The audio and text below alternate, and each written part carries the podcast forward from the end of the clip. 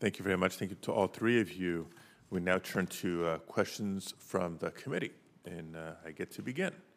Um, thanks to the work of the bipartisan members of this committee, Congress provided over $4 billion for tribal sanitation over the next five years via the bipartisan infrastructure law. This is transformative funding that will improve lives in Indian country, but based on the testimony we've just heard, this funding should be viewed as just the start. Uh, Mr. Norton, can you talk more about how the bipartisan infrastructure law funding is only half of the puzzle, given the difficulties tribal water systems typically face with operations and maintenance? Thank you. First, I'd like to say that the bipartisan infrastructure uh, is greatly appreciative from tribes in the Alaska Native villages across the nation. It actually changes lives, providing access to drinking water and basic sanitation. But it does, as we heard, it does minimal, uh, addresses minimally to the violations that exist under the Safe Drinking Water Act. We need operations and maintenance dollars to address those, especially as new systems come aboard. These are highly technical systems that are going into our tribal nations and that have a high capital cost. And it's prudent that we, as tribes, have the appropriate people to run those and the tools and the funding. So let me ask a very blunt question. Will the projects that we that are now funded because of the bipartisan infrastructure law, will they be successful without funding operations and maintenance? Senator, I have to speak tr- tr- truthfully. The violations will increase because we need certified operators and experienced operators to run these systems. There, as my colleagues pointed out, having the abilities to main, maintain those, certifica- those certified, certified operators is a difficult process. It has to do with a funding, salary adjustments, has to do with competitive uh, 401ks, retirements. And if there's opportunities for uh, tribal members to move on, they certainly will because of the very low uh, payments that are, or salaries that are. So I know the state of California has tried to fill gaps for operations and maintenance through the SAFER program. That's a very good program. Uh, but this is really, uh, uh, in my opinion, an interim state solution to what's fundamentally a federal problem and responsibility. So, follow up question for you, uh, not from an engineering perspective, not from a technical perspective, but can you talk about the federal trust responsibility and whether we're living up to it if we fail to fund operations and maintenance? Thank you, Senator. The federal trust obligation to tribes is failing in regards to providing safe access to drinking water to our communities. I base this on the observations of both my testimony and my colleague, Mr. Bennon, in regards to the high um, uh, violation rates of both health based violations and non health based violations. We need to have fix this problem, putting more money into these systems so we can have proper operations of, of these facilities. Okay, and I think you've given some indicators to my following question, but I want to ask it for the record. Uh, your testimony suggests that Congress should direct the EPA in collaboration with the IHS to evaluate all American uh, Indian owned water systems regulated by the EPA to include estimating the annual costs associated with operation and maintenance of facilities. What do you expect this report would uncover? Well, the IHS has completed an initial investigation of operation and maintenance. That investigation identified core uh, cost needs for the different sizes of utilities, both wastewater and drinking water, from, from about $40 million for the lowers to $200 million. Now, excuse me, $200,000 for the, annually for the larger facilities. What we need is a follow up, uh, more detailed investigation that looks at the uh, cost, that how to pay for these improvements, how to pay for the operation and maintenance and the cost of, of operating your facility, electrical cost, and, and having that not passed on to the consumer where we already have poverty rates in most of our reservations as high as 80%. Thank you. Mr. Bannon, Ms. Wallingbull, I have not forgotten you. I do have some additional questions, but at this point, let me recognize Senator Lummis for uh, her first round of questions. Thank you, Mr. Chairman. Uh, Ms. Wallowing-Bull, um, I understand that there are regulatory requirements that cause difficulty for tribes meeting their obligations under the Safe Drinking Water Act. Uh, one of the things we've heard is that the tight time frame to have water on the reservation sampled in an approved lab uh, can be a struggle. Have you had that problem? And if so, how can we address this? Senator Lummis, um, yes, we, we face those same issues. Um, part of it is because of the lab, um, like I stated before, the lab locations that we have where we take the sampling um, are in the local communities, which are Lander and Riverton. Um, you know, we don't. That's where we submit our sampling. Mm-hmm. One of the um, sampling places closed, um, so it's hard to, you know, that timeline. And you know, it's expensive, but it is. It. So I think just allowing us a little more time to get the sampling in, because I know that is a violation when we are late for turning in sampling. But you know, we're such a rural lo- location, it's hard to meet the meet those demands all the time. Um, when one of the sites closed, do you know what the reason was that it closed? No, I'm not. I'm not sure what it. Okay, I might look into that. Okay. Um, when it comes to tribes utilizing the funding Congress has set up, I sort of get the sense that you're spending a lot of time filling out paperwork for grant programs. Can Congress do a better job of streamlining the grant application process? And do you have any recommendations for us in doing so? Um, so, when you're talking about the EPA funding, I believe that EPA should be working with the tribes directly. I know that that their funding is funneled through IHS currently, and the current the process for applying for grants through IHS can be time consuming and tedious. It it is you know they have a scoring system, so they you have to score really well. Your projects are, you know, you you got to meet different areas of criteria. You know, like I said, it's different agencies, but I think when you're dealing with bigger projects and EPA, I think EPA should be responsible for working with the tribe directly, not funneling the funding through other agencies. That's really good advice because that is just red tape upon red tape, and it hurts the tribes as much as anybody, perhaps more than anybody who's dealing with compliance issues. Um, Mr. Norton, um, we've talked about the struggle to find trained and certified workforces. Yes. Um, who sets those salaries and why is this an area that's so underpaid? It's based upon the uh, hookups. It's based upon the services to the community. When you have a rural community uh, like Hoopa, the reservation I'm from, there are 800 hookups that are extended over long periods of uh, long pipelines. And the cost and maintenance of those providing water to our tribal household is costly.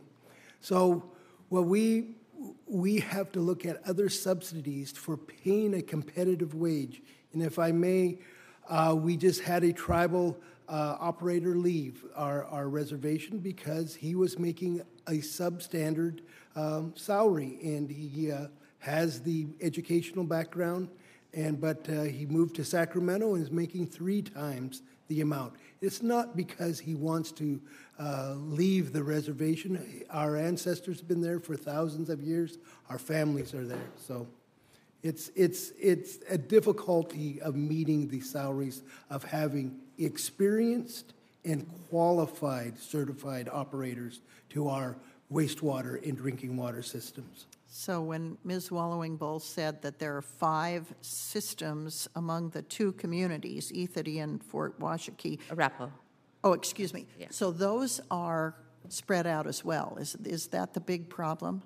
Yes, um, like I stated in Ethete, we have, we have water, our, a water system. but In Arapahoe, we have two water systems, but we have five lagoons between both communities. Five lagoons. So both communities are separate, so, uh, you know, the water line ends with, so the areas in between those communities are on wells, so. Thank you, appreciate it. Mr. Chairman, I yield back. Thank you.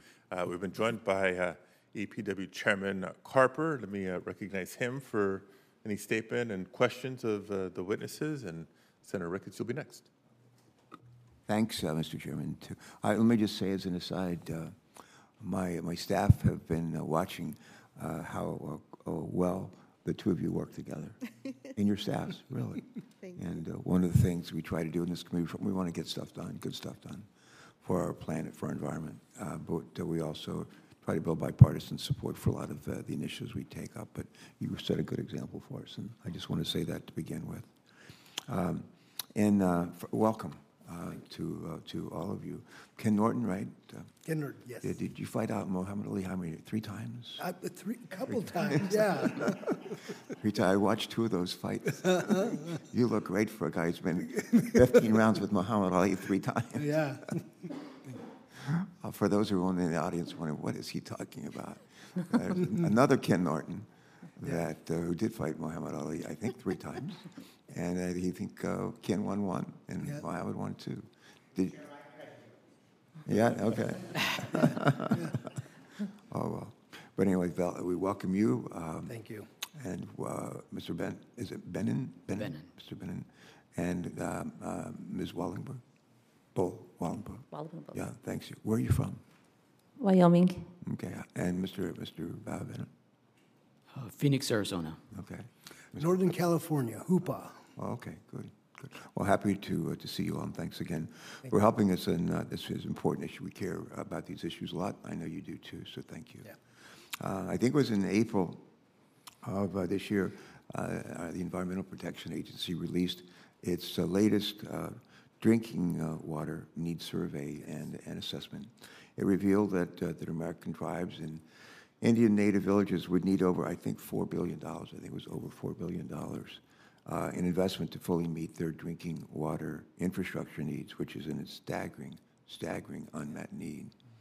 Uh, Mr. Bennett and uh, Mr. Norton, how do your organizations work with EPA uh, and other federal partners to identify and prioritize drinking water and wastewater infrastructure projects on tribal lands? Chairman Carper, um, the Intertribal Council of Arizona works very closely with EPA and IHS. We try to support the dialogue between the tribes, the tribal utilities, and the federal agencies, but it's pretty primarily um, the that dialogue that generates the the understanding of of need. Um, But what we do see um, directly working with the operators is that this is just a constant problem because of the lack of operations and maintenance uh, funding. We keep building infrastructure, and it's just like uh, a car that ages, it has to be maintained and kept up, and if it doesn't, then we have to go buy another car. Well, it's the same deal with the infrastructure. Um, And then, of course, the, the remote um, you know, geographic isolation of a lot of these rural tribal systems, uh, the, the economics um, of the typical model for operations, I mean, doesn't, doesn't really fit. So I think that's the piece that's missing. Um, infrastructure is needed, yes, but the other side of the coin is needed as well, operations and maintenance. All right, thank you. Mr. Uh, Mr. Uh, uh, Norton, Yes. uh, your I- thoughts? I echo Mr. Bennon's uh, thoughts. The National Tribal Water Council has representatives from all the regions, tribal representatives, and from the, from the state of Alaska.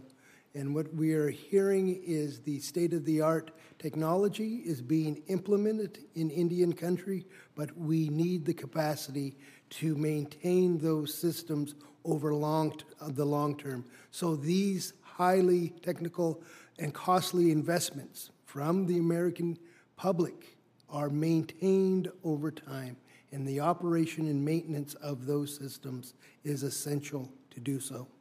All right, thank you, Red. I, I have one, uh, one more question, uh, if, uh, if I could, uh, for you, ma'am.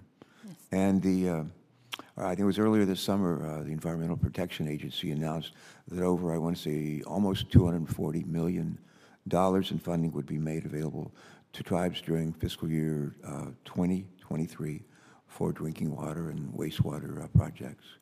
Much of this uh, funding was made possible by the bipartisan infrastructure law, which really has its roots right here in this, in this room, in this, Yes. this committee. It's reported it out unanimously, passed the 80, the, the water piece, I think, on the floor, I think by 80, 89 to 2, which is amazing, uh, strong vote. But um, while uh, this is a meaningful uh, investment, we know that the projects on tribal lands often face unique challenges and uh, may cost more on average than, uh, than other water systems. You've alluded to that already. Ms.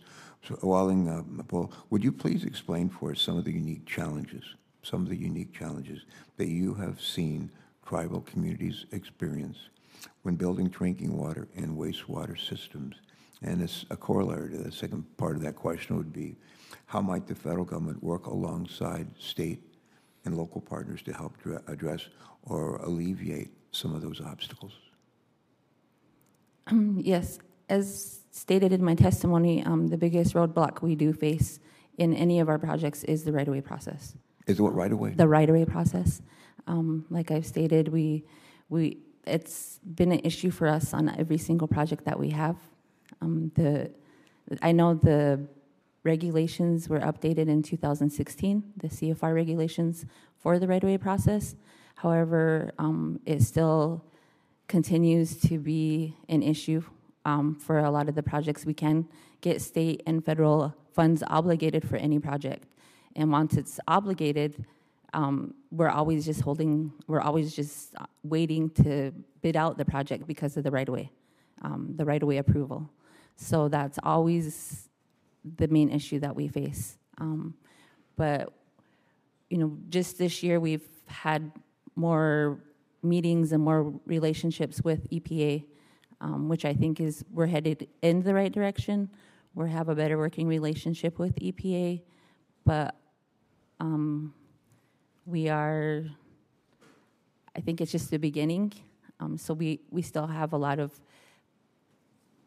issues and problems that they, they haven't seen or, you know, we can identify them, but it's, it's just the beginning of a, of them getting involved with a lot of the work that we have going on. All right, thanks. My, my time's expired, Mr. Chairman. I'd just like to briefly uh, read uh, like a sentence or two of my next question and then ask our witnesses to uh, answer it for the record. You don't have to do it here today. but Could I do that? Just very briefly. Go ahead. I'm going to ask you, I'll send you, uh, we'll, we'll follow up after the hearing with a request in writing. And we're going to ask you- uh, each of you to share with us your experience uh, supporting tribal communities that lack access to safe, reliable water and how that affects public health and a community's general welfare. We'll send that to you in writing and then ask you to respond to it in writing. All right. Okay. Thank you very much for joining us today. Nice to see you. Thank you very much, uh, Senator Ricketts. Thank you very much, uh, Chairman Padilla and Ranking Member Lummis, for holding this uh, important hearing today. And thank you to our witnesses for coming here today and talking about your perspectives. And I think it's a great opportunity to be able to share some of the challenges that we have in our tribal communities with regard to uh, drinking water. I would like to take this opportunity to uh, discuss the EPA's proposed rule for the federal baseline water quality standards, the WQS, for Indian reservations. I recognize the importance of tribal communities developing water quality standards within the Clean Water Act. Uh, I have several concerns with the proposed rule. Uh, I believe that all tribal nations should have to treat as state designations prior to the application for the water quality standards, and the EPA should also hold the tribes to the same water quality standards, standard process as the states under the Clean Water Act. This process should include public participation and comments when reviewing water quality standards, and I, I think that's actually one of the things that Ms. Wellingbull, you were talking about, just having that full-blown EPA participation. Um, Tribes must also equally prove proficient in technical and managerial skills for adoption and implementation. To boost coordination, there should be con- consultation with the delegate state agency as well as data transparency. EPA has two roles within the water quality standards. One is to intervene only when a state or tribe is failing to meet the requirements of the Clean Water Act, and two is to provide technical services like nationally recommended water quality uh, criteria to states and tribes when setting water quality standards. This role for states to lead in protecting water quality while considering other implications to communities is important, and uh, the EPA's proposed rule undermines this division of responsibility. So, Ms. Walling, uh, Wallingbull, can you speak to the importance, because you talked a little bit about like dealing directly with EPA rather than IHS. Can you talk about the importance of tribes being allowed to take the lead in water quality plans and criteria? If we were responsible for taking the lead, Yeah, so, yeah, the importance, right. So, like, again, you're, uh, the point I'm trying to make here is that we ought to allow states and tribes to be able to take the lead in this because they know the local situation situations the best. You talked about, for example, the right-of-way issues. So, can you talk about the importance of having tribes take the lead in, when it comes to creating the water quality standards with the EPA?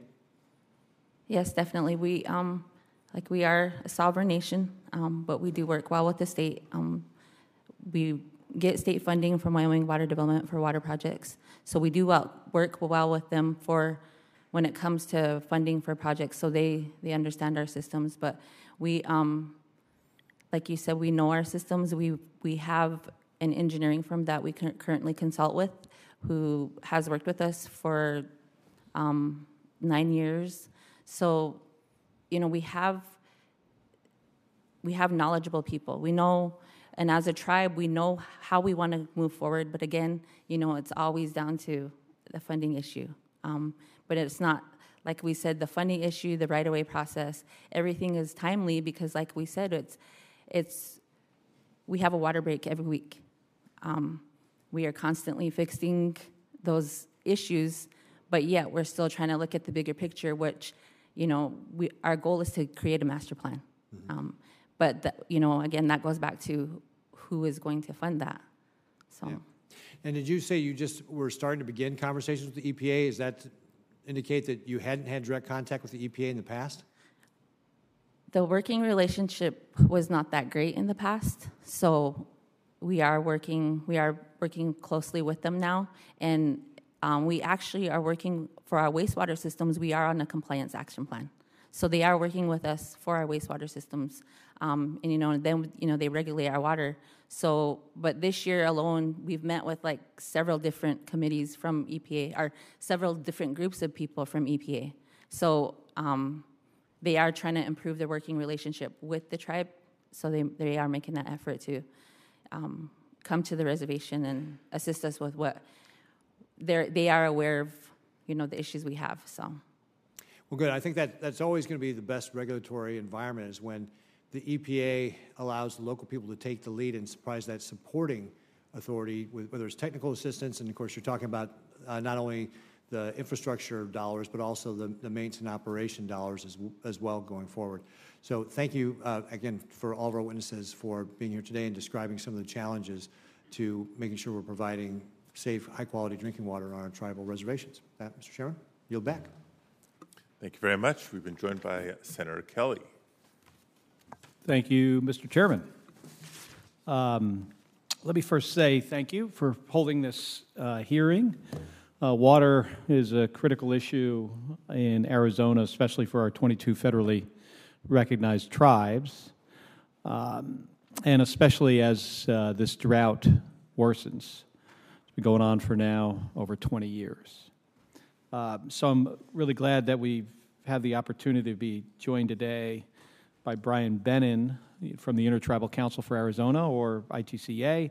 So Brian's worked uh, for tribes for nearly 30 years, and I think you've been with ITCA since 2010.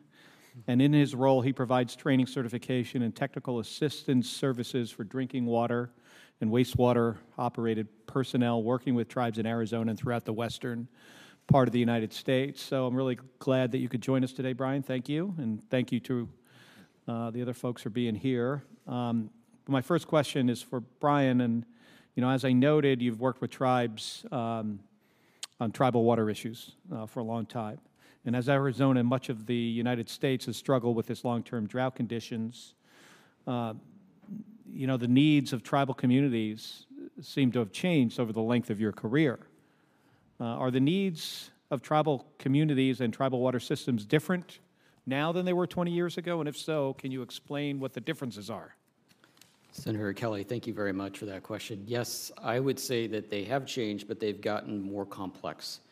Uh, a lot of the same issues exist that we've had decades ago, but there are now um, all kinds of factors. Uh, variability has directly increased in the in hydrology.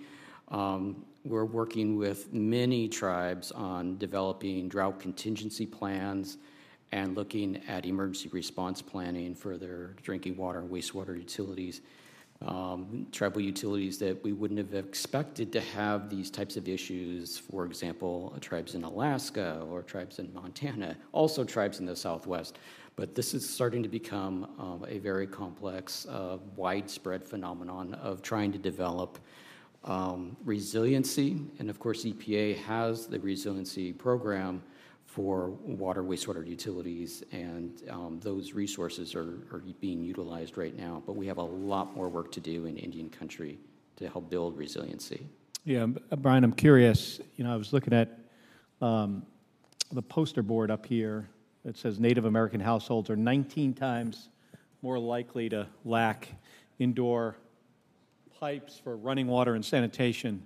And that number, I might be wrong about this, that actually struck me for Arizona as probably being low. I, am trying to get your sense in the state of Arizona. What do you think that number would be? Senator Kelly, this is a really tricky thing to try to get numbers on. I can tell you firsthand that we have had many, many uh, staff members come through ITCA and then many operators that we work with that you know personally have this situation in their upbringing of not having plumbing in their homes as they were growing up. Um, this is a, a, issue of not only bringing pipes to the homes and bringing these services, but also operations and maintenance. Uh, these systems, once you build them, they need long-term sustainability of the of the operations and maintenance. So that's that's the key issue that uh, this panel is bringing forward today. Yeah, last year I spent some time with an Arizona family who lacked running water in their home for decades, and uh, recently through some programs was able to get uh, you know access uh, to running water in their home, and it's uh, it's a, such a challenge for Native American communities uh, in our state. Um, in, in, the remaining time, are there any lessons learned that uh, some of the relevant federal agencies like the EPA, maybe the uh, Indian Health Service, and others uh, uh, should learn to respond to some of these changing needs of tribal communities? Senator Kelly, yeah, I think one of the recommendations that we have in our testimony is uh, increased um, coordination amongst the different uh, federal agencies. Um, a lot of entities or agencies are working on these problems, but there seems to be needing more communication, coordination uh, directly with tribes and amongst the, the agencies themselves as well. How do we make that happen? I think there's a couple of mechanisms already in place. There has been the the Federal Infrastructure Task Force, which is a has been a great mechanism um, but there, there is a lack of, um, of uh, tribal participation, tribal community participation in those in that dialogue. And then more on the uh, local level, uh, EPA and IHS have uh, a model in place of uh, technical assistance providers coordination meetings. Um, these uh, are they call them TAPs. Um, these TAP meetings do happen in certain areas, but there's other areas in Indian country where TAPs uh, don't exist. And I think uh, expansion of that model is, is very, would be very helpful for Indian country. Thank you. Thank you, Mr. Chairman. Thank you, Senator Kelly. Senator Sullivan. Thank you, Mr. Chairman. Uh, I want to thank the witnesses here. I'm a big fan of our Native American communities, Alaska Native communities. You know, one thing I always like to brag about for our Alaska Native and lower 48 Indian communities is uh, the, the patriotism special patriotism. Alaska Natives and lower 48 Indians serve at higher rates in the military than any other ethnic group in the country. And that's very special. So, to all your members and tribal members, uh, tell them thank you, because it's uh, not noticed enough, and it's remarkable. Because let's face it, during a lot of our country's history, uh, our Native people were discriminated against, all kinds of horrible uh, atrocities, and yet, generation after generation, they step up and serve America in the military. It's remarkable. So, thank you for that. Uh, I also think it's outrageous that we have, whether it's reservations or over 30 communities in Alaska, that uh, don't have running water or flush toilets. The richest country in the world, some of the most patriotic communities in the world, and we can't get running water and flush toilets to them? So, this is a passion of mine. It's a passion of mine, especially in Alaska, where we have so many communities. I was just out in a number of our Alaska Native communities, rural communities that don't have running water and flush toilets. We need to do more. So, can I just get very quickly from the witnesses your sense on is there enough funding to address this? Basic needs. You know, during COVID, they told many Alaska Native communities that wash your hands five times a day. Oh, wait, you don't have running water. How are you going to do that? So, what do you think the best way to do it is? And I'll, I'll just ask each of the witnesses. And, but I, I, I do want to make one, one other point, which I do a lot in this committee.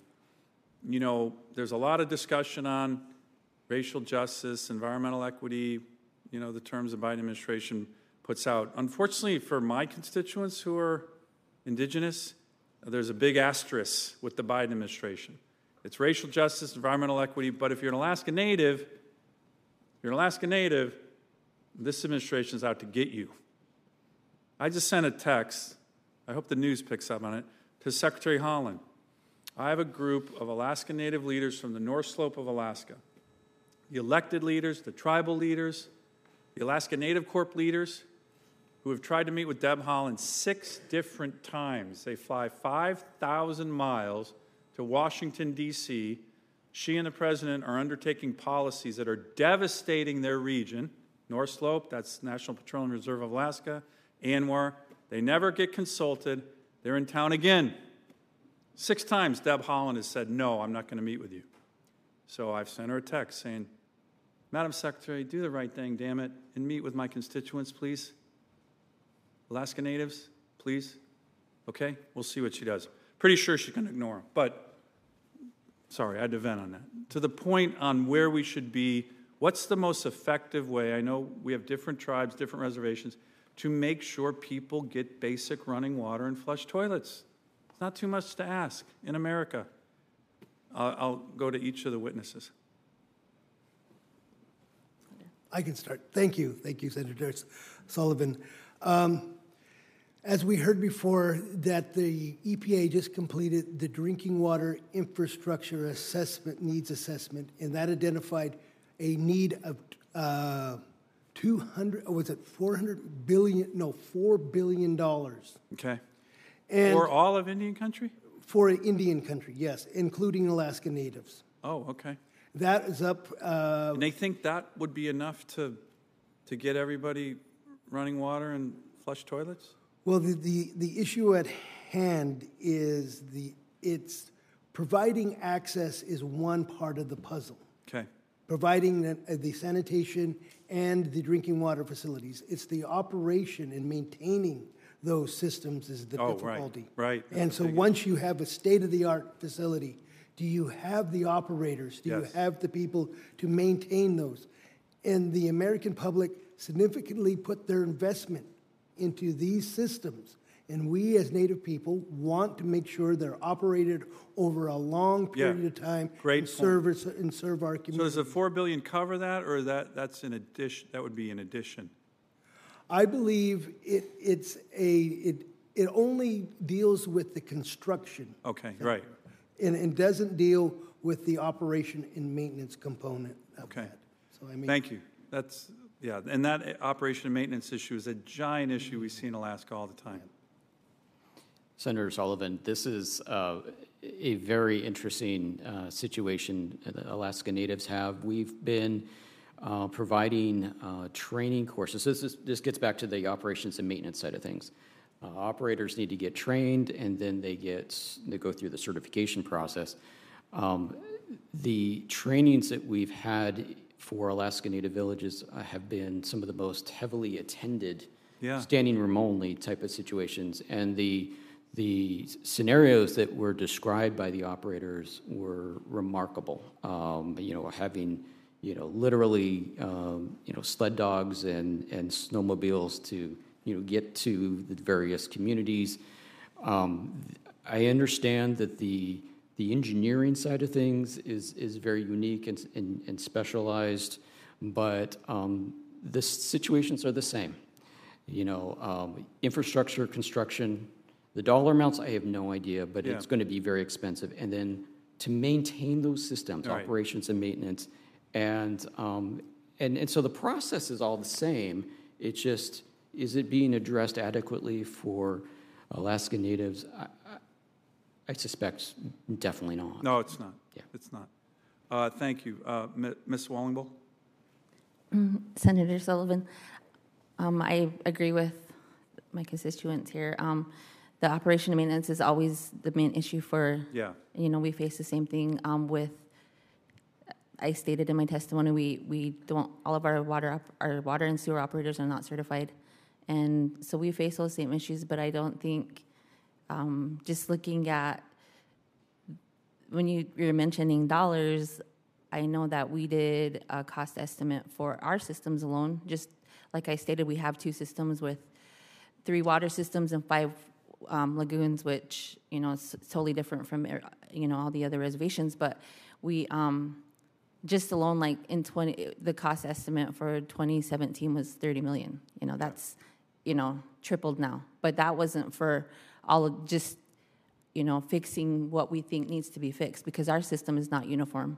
Um, we, you know, every our lines, like we said, undersized, but we go from like a four inch to twelve inch. Yeah. Um, it's not a uniform system, so we we face, um, you know, our the supplies we need. We have to go two hours away because our local.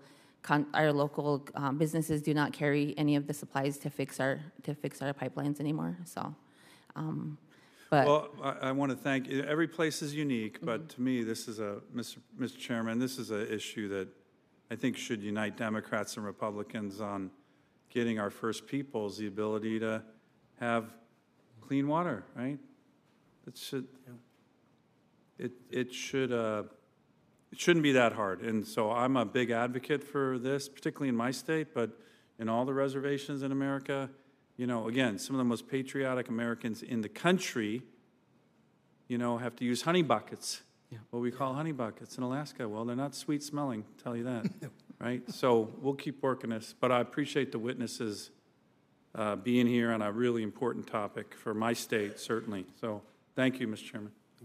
Thank you, Senator Sullivan, and uh, appreciate your comments. I'm sensing bipartisan support building for this uh, effort to uh, prioritize investing in operations and maintenance, not just the initial construction.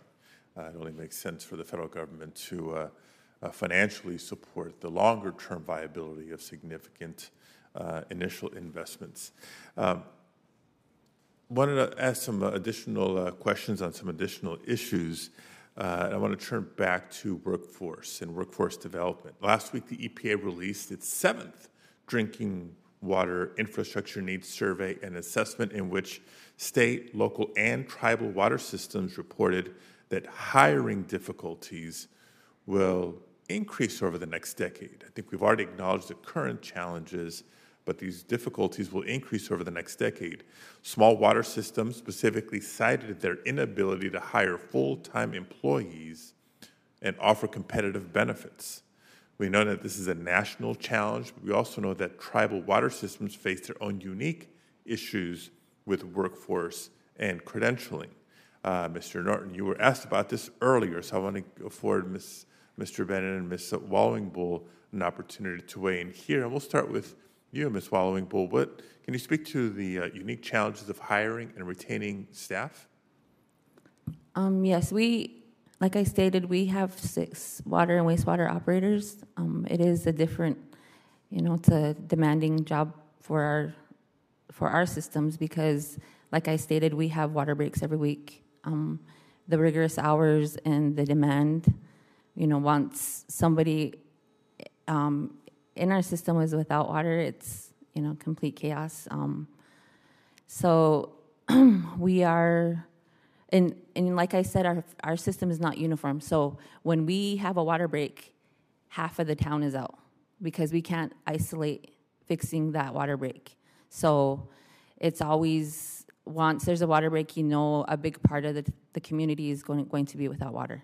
Um, but I, you know, it's hard finding those dedicated em- individuals, especially within our community, to want to become certified, um, just because of the the backlash they do get um, for um, just not being able to provide, you know, especially when there's water breaks. It's always an issue. But um, we have, we are working with Wyoming Rural Water on an apprenticeship program to start certifying more of our water operators. So they they are committed to a two-year program to become level one certification. So that is a you know positive step forward for our community in Wyoming Rural Water. So that's something that we are working on right now, and they haven't started it yet, but that's something new. Good. And, and I do have questions about certification. That's an important piece here. But first, I want to ask Mr. Bennon to chime in. Do you have any suggested strategies for increasing the uh, number in the workforce, uh, number of operators in the workforce needed to run these systems? Chairman Padilla, yes, thank you very much for this question. Um, I recommend like a, a three-pronged approach. The first is you have to have um, viable uh, wages and, and uh, benefits at a utility to attract the talent that's needed to operate these systems. And the only way to do that is to have um, financial viability for operations and maintenance because that's where the salaries are supported um, to have a, a, the finances for the utility. So that's number one. Uh, the second is, and it's not just specific to Indian country, this is for the entire water industry in general. We have to have a, a top down and a bottom up approach of changing perceptions about the important role of, of the water operators. So many people just take it for granted. We turn on the tap or use the restroom, it just happens, and nobody understands that there's teams of people, or should be teams of people, working behind the scenes to make that happen. So we're talking about, um, you know, public service announcements, um, uh, getting the general public, getting decision makers to understand that very important role of these men and women that operate the water systems. And then the third point is uh, goes back to the fundamentals, operator certification. We really need to take another look at the credentialing industry. Um, there's um, it, it's kind of a mixed bag across the country of the way primacy agencies handle it, and there's um, lack of consistency. But we're seeing, unfortunately, at the Intertribal Council of Arizona, the operator certification program, um, the passing rates for the certification exams are, are, are dropping. Um, the exams get more and more complex as the industry gets more complex. Um, we're dealing with um, individuals entering into this work field that, you know, um, some of them have college degrees, but most of them have just high school or GEDs. And the, you know, you look at the Department of Labor uh, competency model for water and wastewater operators. It's this pyramid with all these bricks of all these domains of knowledge. It's astonishing what they have to know, what's on the certification exams, and then the years of experience of putting into practice. Um, we got to be careful with where the barriers are. We want folks to enter into this career field. And if there's too many barriers in place, which I think there are, um, maybe we should see look at it again. And I think the infrastructure task force is a great starting point of looking at that. Thank you. Um, Ms. Wallowingbull referenced uh, being on the verge of a partnership uh, between tribes and uh, other water agencies in Wyoming. I know there's both official and unofficial in California. Uh, Mr. Bennon, can you tell us why there are no federal guidelines for tribal wastewater operator certification? Chairman Padilla, I, I couldn't tell you the reason why. I could tell you that it doesn't exist. I know that EPA is aware of the situation and that there needs to be um, um, some, I guess, some desire or will or, or impetus to, to create such a thing, like it exists in drinking water. For Indian country, we don't have such guidance. What that means is we don't have a way of classifying wastewater infrastructure. You begin with classif- classifying the facility, and then the level determines what level of certification is needed. That doesn't exist right now. We don't have methodologies for, for operator certification for wastewater, and, um, and that needs to be created. So, yes or no, would there be value in establishing that? Absolutely is needed. Okay, and is it an and or an or uh, value added by reciprocity, reciprocity of certification between different states to help tribal systems? Reciprocity is the process of equivalency from one jurisdiction to another. And so, because tribal boundaries don't coincide with state boundaries, we do have operators where this is a very uh, significant situation. Uh, career mobility, we talk about operators leaving to take careers elsewhere. But the, fundamental issue of reciprocity for tribal operators is who is the primacy agency for their facility and what regulations are applicable for their utility? And that is what there's a lot of, it's gray. Nobody really, it's hard to figure that out, especially when uh, primacy agencies have varying degrees of regulations. And so figuring out what regulations are applicable to their utility and what type of training and certification is needed, that's where reciprocity comes in and having clear distinction about the primacy agencies and, and uh, regulations that are applicable to them. That's the issue. Thank you. Uh, We've spent time on uh, the, the, the need to invest in operations and maintenance. We've talked about some of the workforce difficulties and challenges. I want to spend a few minutes talking about water quality. A statistic that many of us is focused on today is that Native American households are 19 times more likely than white households to lack indoor plumbing. Uh, it's so shocking, we made a poster.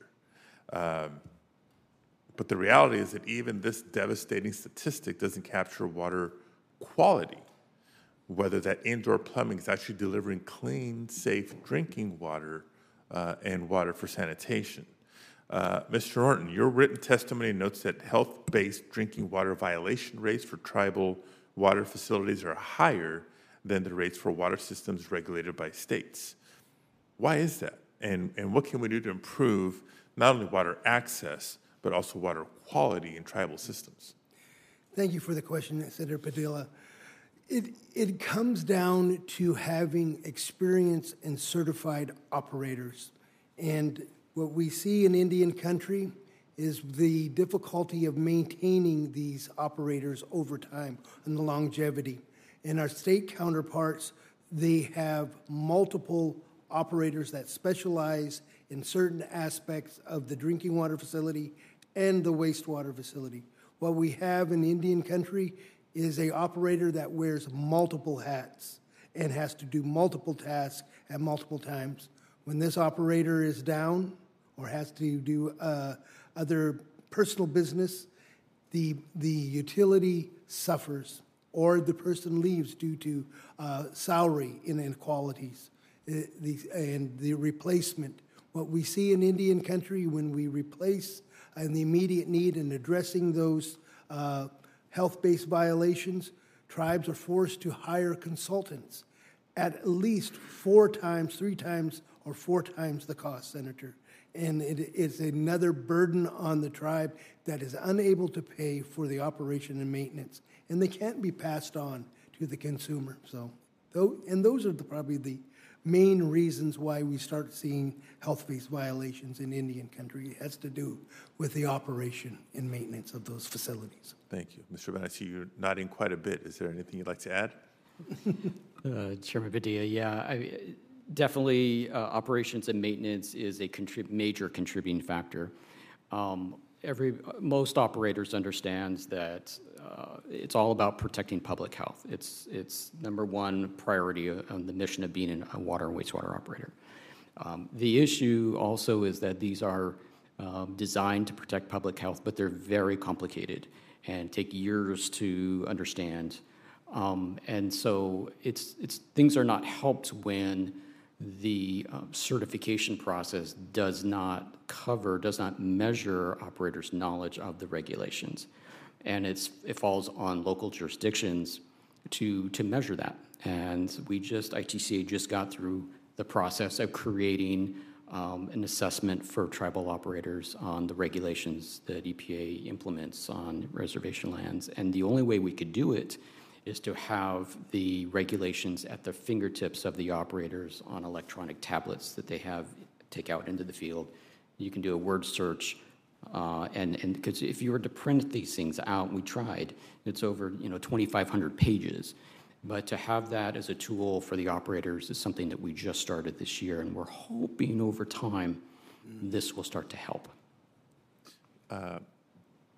Question for you: Is there something about the uh, the, the nature, the fundamental nature of the different types of water agencies that impacts, for better or for worse, access to safe, clean drinking water? And by the different types of agencies, I mean tribal versus other public versus private water systems.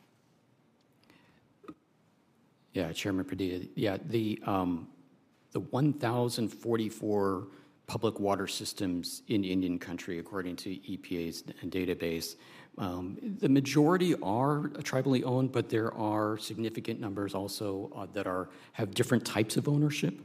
And um, we see differences according to the different types of ownership. For example, um, the uh, casinos, they have a lot of resources, and so we see uh, well-staffed, well-operated utilities. Um, on, on, the other side of things, we see these, uh, these uh, public-private uh, public water systems at schools, uh, whether they're tribally uh, controlled schools or federally controlled schools. But a lot of these schools on these very geographically remote locations um, have their own water systems. And those are the ones that have very limited resources. They're typically, the operators are typically the custodial staff of the school, and they're handling the, the maintenance of the grounds and everything. And they have practically no budgets whatsoever. Um, we, we see huge needs there. Um, we see private enterprises uh, um, uh, in Indian country that have water systems, such as mobile home parks and that type of thing. And, and we do see uh, very significant issues with some of those types of, of ownership public water systems. Thank you. Um, there's a few more issues I'd like to cover, but uh, in the interest of time, uh, we'll also offer uh, questions for the record after the hearing and provide some time for you to respond. But the last issue I do want to raise for today uh, has to do with uh, water affordability, right? Different than access and quality, affordability.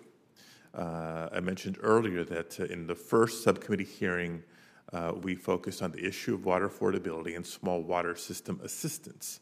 Because unlike other forms of infrastructure like bridges and roads, clean drinking water isn't primarily funded by taxes. Instead, more than 90% of the average utility's revenues comes directly from ratepayers.